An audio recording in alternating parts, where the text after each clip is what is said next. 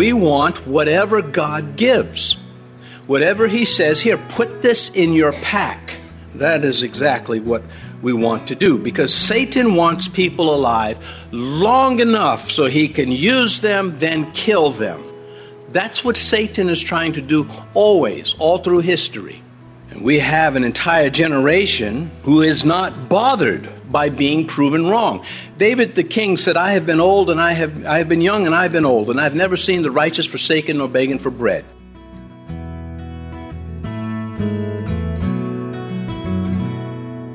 This is Cross Reference Radio with our pastor and teacher, Rick Gaston. Rick is the pastor of Calvary Chapel, Mechanicsville. Pastor Rick is currently teaching through the book of Acts. Please stay with us after today's message to hear more information about Cross Reference Radio, specifically how you can get a free copy of this teaching. But for now, let's join Pastor Rick in the book of Acts, chapter 26, as he begins his message, Undistracted Witnessing. Acts chapter 26, beginning in verse 6 to verse 8. And now I stand and am judged for the hope of the promise made by God to our fathers. To this promise, our 12 tribes, earnestly serving God night and day, hope to attain. For this hope's sake, King Agrippa, I am accused by the Jews.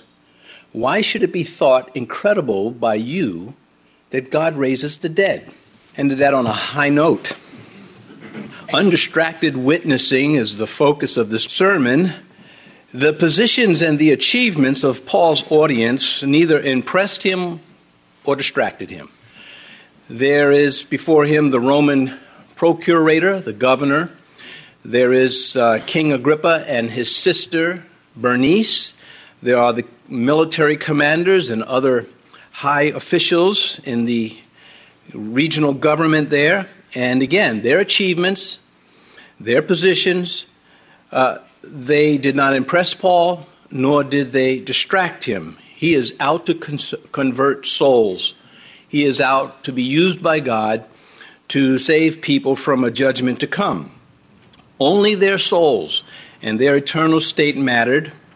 And uh, on this, he remained focused. And it comes out in, in this chapter as we go through it. We'll, we'll see just that. And that's why one thing I get out of this chapter is that his witnessing is undistracted.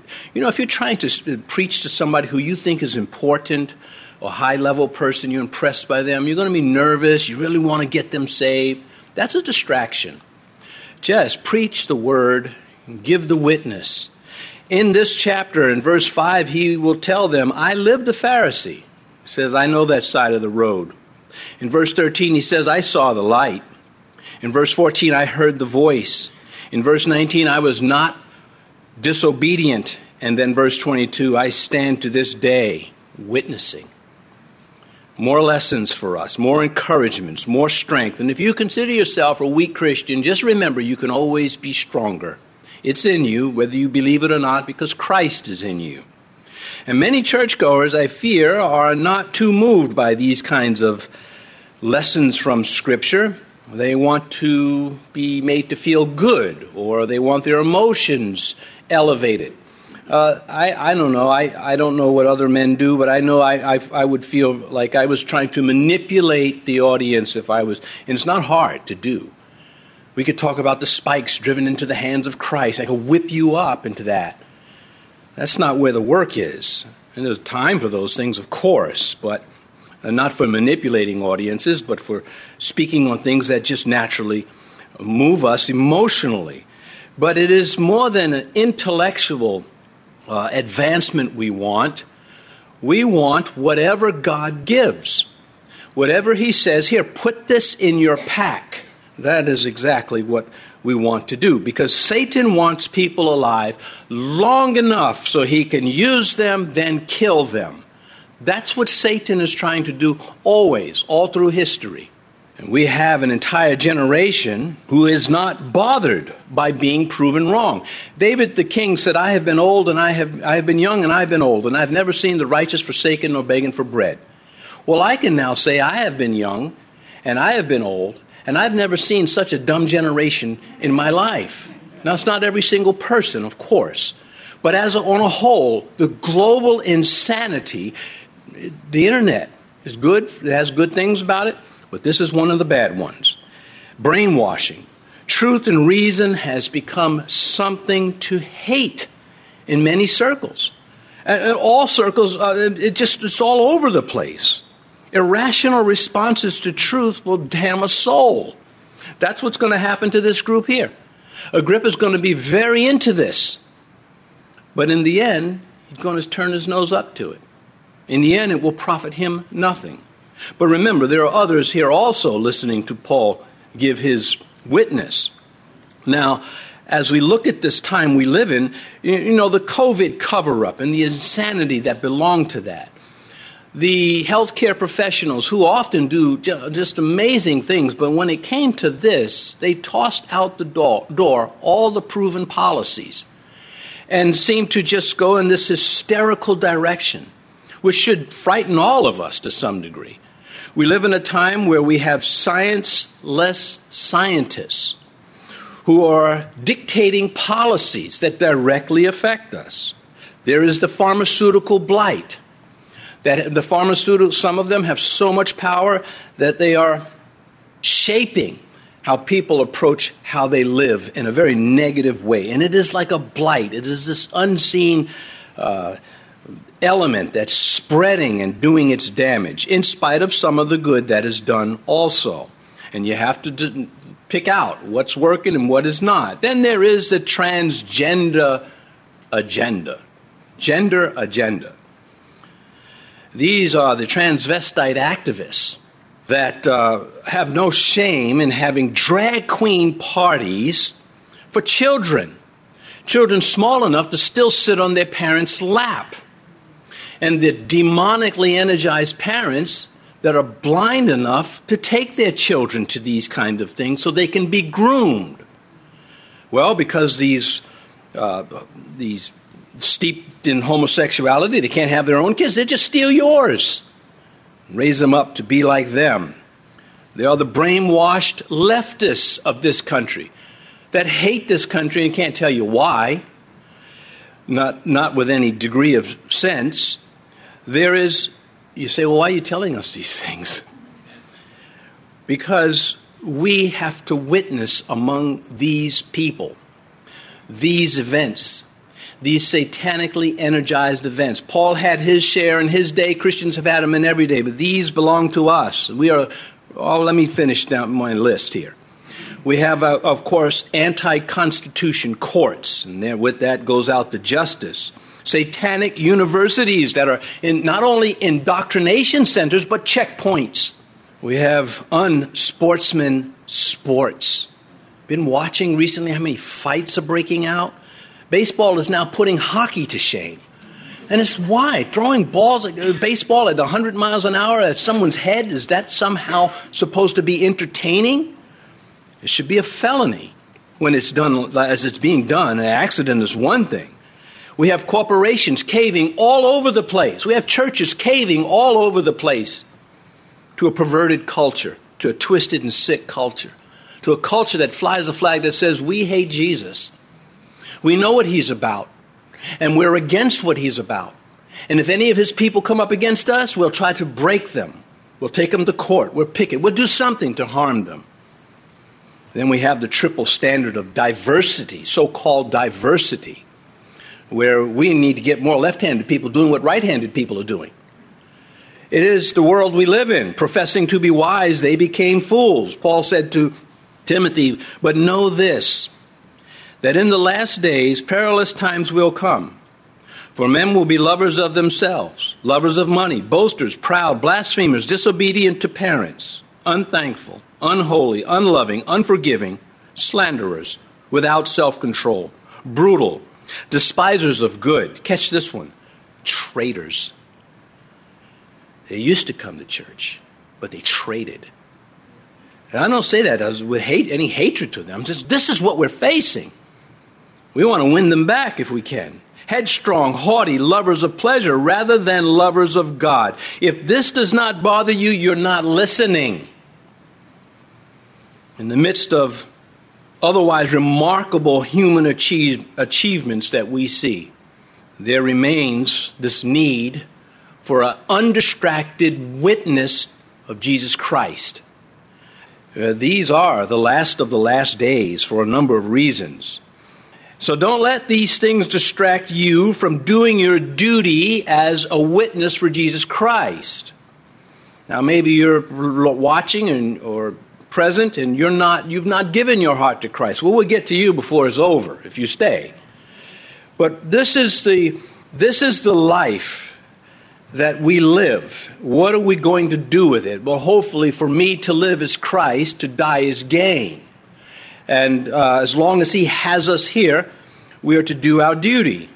So let's see this from the Scripture. Everything that I've tried to apply to today, hopefully you, we discover, well, that's what the Scripture is, is teaching. That is a proper application. Verse 1, Acts chapter 26. Then Agrippa said to Paul, You are permitted to speak for yourself. So Paul stretched out his hand and answered for himself. Now he's in court because his prosecutors did not care for his religion and they could not refute his religion when his religion put their religion in place. When he used their scriptures to show them that they were wrong. And they could not refute that. They knew it was right, and so they hated on him instead. Does this sound familiar to you? When you're dealing with somebody and you're reasoning with their insanity, and you find out they're just addicted to their insanity. There's nothing that can be said, there's no reasoning with them. They are determined to serve a Satan that they claim not to even believe. And they won't heed the warnings. Well, Jesus told his disciples that when they uh, take you, well, I'll read it, Luke chapter 12. Now, when they bring you to the synagogues and magistrates and authorities, do not worry about how or what you should answer or what you should say. For the Holy Spirit will teach you in that very hour what you ought to say. Now, this isn't magic. If you've not been in the Word, that won't benefit you. Don't expect, if you know nothing about the Scripture and you're a Christian, don't expect, well, Christ is just going to use me. Well, what's in there to use? Well, you reap what you sow. And so does the Lord. Paul, of course, was very much into the Scripture, as were the disciples. You just look at Peter. After, after Pentecost, the Word of God flowed out of him whenever he needed it in his preaching to unbelievers and believers alike. You look at Peter's first two letters and you're just impressed by everything in them. They are equal in their intelligence and in their spiritual authority to everything else in the Bible. Verse 2 now of Acts 26 I think myself happy, King Agrippa, because today I shall answer for myself before you concerning all things of which I am accused by the Jews. Verse 3 Especially because you are an expert in all customs and questions which have to do with the Jews. Therefore, I beg you to hear me patiently. Well, he's saying, I am delighted to get this chance to witness to you. He's using their language. He's not using Christian language. Of course, and that's how it should be done. I mean, why would we expect someone who knows nothing about the Word of God to understand when we want to talk about agape love? And we have to explain these things. Paul, when he wrote already, had a letter that has already been published at the time of his trial here to the Corinthians, he says, For you see your calling, brethren, that not many wise according to the flesh not many mighty, not many noble are called. And he's saying, you notice how many uh, self important people are not saved. That's where he is, right here. And he says, when he says not many wise according to the flesh, he says that's just not according to God, not according to fact, but according to the world's standards.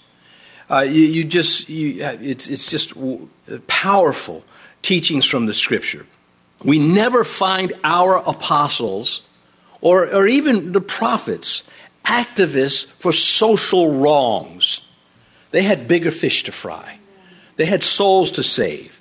They were active for the cross of Christ. That when the person dies, they go to heaven. He doesn't stand before these uh, rulers, the governor and, and Agrippa essentially was a governor of his territory also.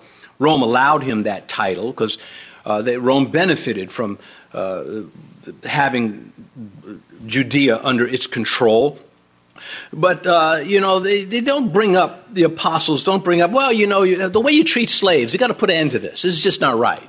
Or, you know, they, they stay focused, they're not distracted in their witness. And when, if, if you've ever dealt with Jehovah Witnesses, when you start tearing apart their doctrine, you'll notice very quickly they try to get you to change to the next one. Hold them there. Burn their feet right there. If you can't get this one right, everything else about you is devilishly wrong. If you can't understand who Jesus Christ is, you want to walk around the neighborhood making converts, tell, converts, telling people that Jesus isn't who the Bible says he is, you got a bigger issue, and I'm not letting you go on it. And if you're going to come to my house, I'm dictating what we're talking about, by the way. So, uh, and there's nothing rude about that. I know sometimes I sound like I'm too I don't know, maybe I sound pretty good. But, uh, uh, you know, uh, from the first time I became a Christian, I never felt like I had to apologize for anything Jesus or the Bible teaches or does. And I hope I, I never lose that. And I hope uh, other Christians have the same feeling. Uh, but some are just more gentle in spirit. Well, I can't be that. Uh, I, I, could say I wasn't born that way, but then that puts the blame on me. So I just blame the Marine Corps. It's very easy. They did it to me. Uh. Anyway, uh, God changes society by changing how people think about Jesus Christ. And again, we are living in a time of history where evil is being exalted. It is getting more power than what we've seen in history. Uh, and I've laid out some of the reasons. You know, usually the problems were just, you know, immorality and, and, violence, but now there's still immorality, there's still violence, and then there's all these other twisted and sick things going on around us that just make you say, Where did this come from? Well, we know where it came from, and we know what we have to do. Social Christianity always leads to forsaking the truth and to forsaking the Lord. How does it do that? When you try to just make the gospel friendly for everybody you know, the ecumenicism is, has, diversity before diversity came along. Just to include everyone. Well, the reason why it's so deadly is because it insists on making room for those who are not serious about Christ, but serious about remaining who they are without Christ. And then nesting in the church. And there are many churches out there that are, uh, quite frankly, nauseating because they call themselves a church and there's no Bibles in there. There's no Jesus in there. And it doesn't take a, you, you know, a rocket scientist or, or, or pastor to figure it out. I think I'm going to start using a pastor instead of a rocket scientist. Make us sound smarter than what, you know. All right. Anyway, back to this. Therefore, the primary work, always, the salvation of souls. But to do that, you have to be ready for that. You cannot expect to, you know, you can want to drive a car all you want to do, but if you can't, if you don't know how to do it, then you become a, a threat to everybody else. Get a person right with God, and that person will soon be right with their fellow man. Here it says in verse 3 that Agrippa, uh, he is very knowledgeable. And, and of course, that's why he has been invited by the governor Festus, because Festus wanted to benefit from his expertise on the Jewish people.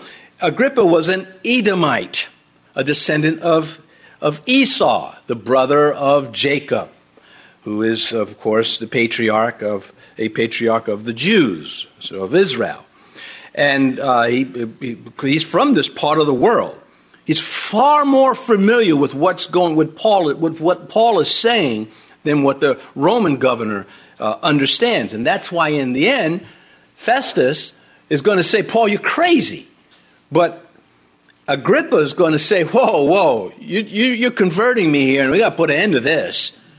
Uh, and that's where we're going to end up. Verse 4 now My manner of life from my youth, which was spent from the beginning among my own nation at Jerusalem, all the Jews know. Verse 5 They knew me from the first. If they were willing to testify that according to the strictest sect of our religion, I lived a Pharisee. Paul says, You guys know who I am. Well, actually, he's talking to mainly to Agrippa and, and Festus, and he's saying, These people that are charging me with crimes, they know who I am. And uh, I was one of them in the past. So he's, he's sharing his credentials, and it's, it's helpful to his case because he's saying, Look, uh, I'm not foggy about what's going on. I know full well what's happening here. And he says, in a very polite way, saying, And so do you and everybody else in this room. Even his childhood friends would have known from early on that Paul was dedicated to his understanding of, of the prophets and of their scripture, as wrong as he was. And so uh, they knew, well, he was letting them know that he knew that they knew uh, who he was and that he knew that they knew. Did I lose you on that? He knew it. He wanted them to know that he knew it. So, all right, enough of that one. The, uh, the Pharisees, with the group that he belonged with, uh, you know, they had come to voice strict adherence to the law of Moses, but in time they began to ignore the God of Moses. That's what dead religion does. It clings to its rituals, its rules, and uh, it loses the life that only God can breathe into it. And it, this is something that even the Christian has to watch out for that we don't become just those who say, I'm a Christian, but there's no fire, there's no spirit working in our lives. Verse 6 now, um, I, well, let me pause there. That's something we should be mindful of, but we don't walk around in terror by that. Uh, God's not given us the spirit of that kind of fear. Verse 6 And now I stand and am, am, judged for the hope of the promise made by God to our fathers. Verse 7 To this promise, our 12 tribes, earnestly serving God night and day, hope to attain. For this hope's sake, King Agrippa, I am accused by the Jews. So Paul is laying out, all right, this is what this is what's going on. But he is saying to them, the very thing the Jews had hoped for from their prophetic scripture has come to pass. Major elements of our prophecy has taken place. That's what he's telling them. He's declaring that they hoped for the Messiah to come. And the prophet said he would come. And now it is fulfilled. But they in their dead religion, made it impossible to claim that God could fulfill what he promised to do. They made it impossible for God to prove himself because they set the standards. Well, if you know, if, if he's the Messiah, then he would have delivered us from Rome. And so, well, what does the scripture say? Well, they bypassed that. Years later, perhaps a decade or so, Paul will write to the Jews in Jerusalem. Um, that's we write to all the Jews, but likely targeting those in Jerusalem. And uh, it's we call it the Hebrew letter. Now, many say, well, we don't know for sure that Paul wrote it. Well, that's you. I, am sure he wrote it. Uh, if not Paul, who? And that's the position I'm going to take. Now, you, you cannot really argue that too much because it does not say on the title by Paul. But we deduce that. Deduction is a big part of coming, of, of serving Christ and understanding the scriptures. If you say, well, it doesn't say that, well, let me, let me give you a scenario. John the Baptist is in jail. He's beginning to scratch his head and wondering, is this the Messiah or not? Because if he's the Messiah, why am I in jail as a prophet of God? Isn't he here to deliver us? Well, Christ says when the disciples come to, and they, they let them know, John is asking, Are you the one or do we look for another? Jesus says, Go tell John things you see and hear. The blind see, the lame walk, and the gospel have, the poor have the gospel preached to them. Go tell John these things. He'll figure it out. And that's where it's left. Are you prepared to say John never figured it out and went to hell or something? Of course not. You deduce by the answer that Christ gave in his confidence that John would get the message and you would be right. And these are, uh, this is logic. This is logic based on uh, the reason of Scripture. Or you could say it's, the re- it's reasoning based on the logic of Scripture. Either way, come to the same place. So the Hebrew letter, Paul is telling the Hebrews, you need to stop it with the Hebrew religion. Christ has made it obsolete. He uses that word in the later in the Hebrew letter.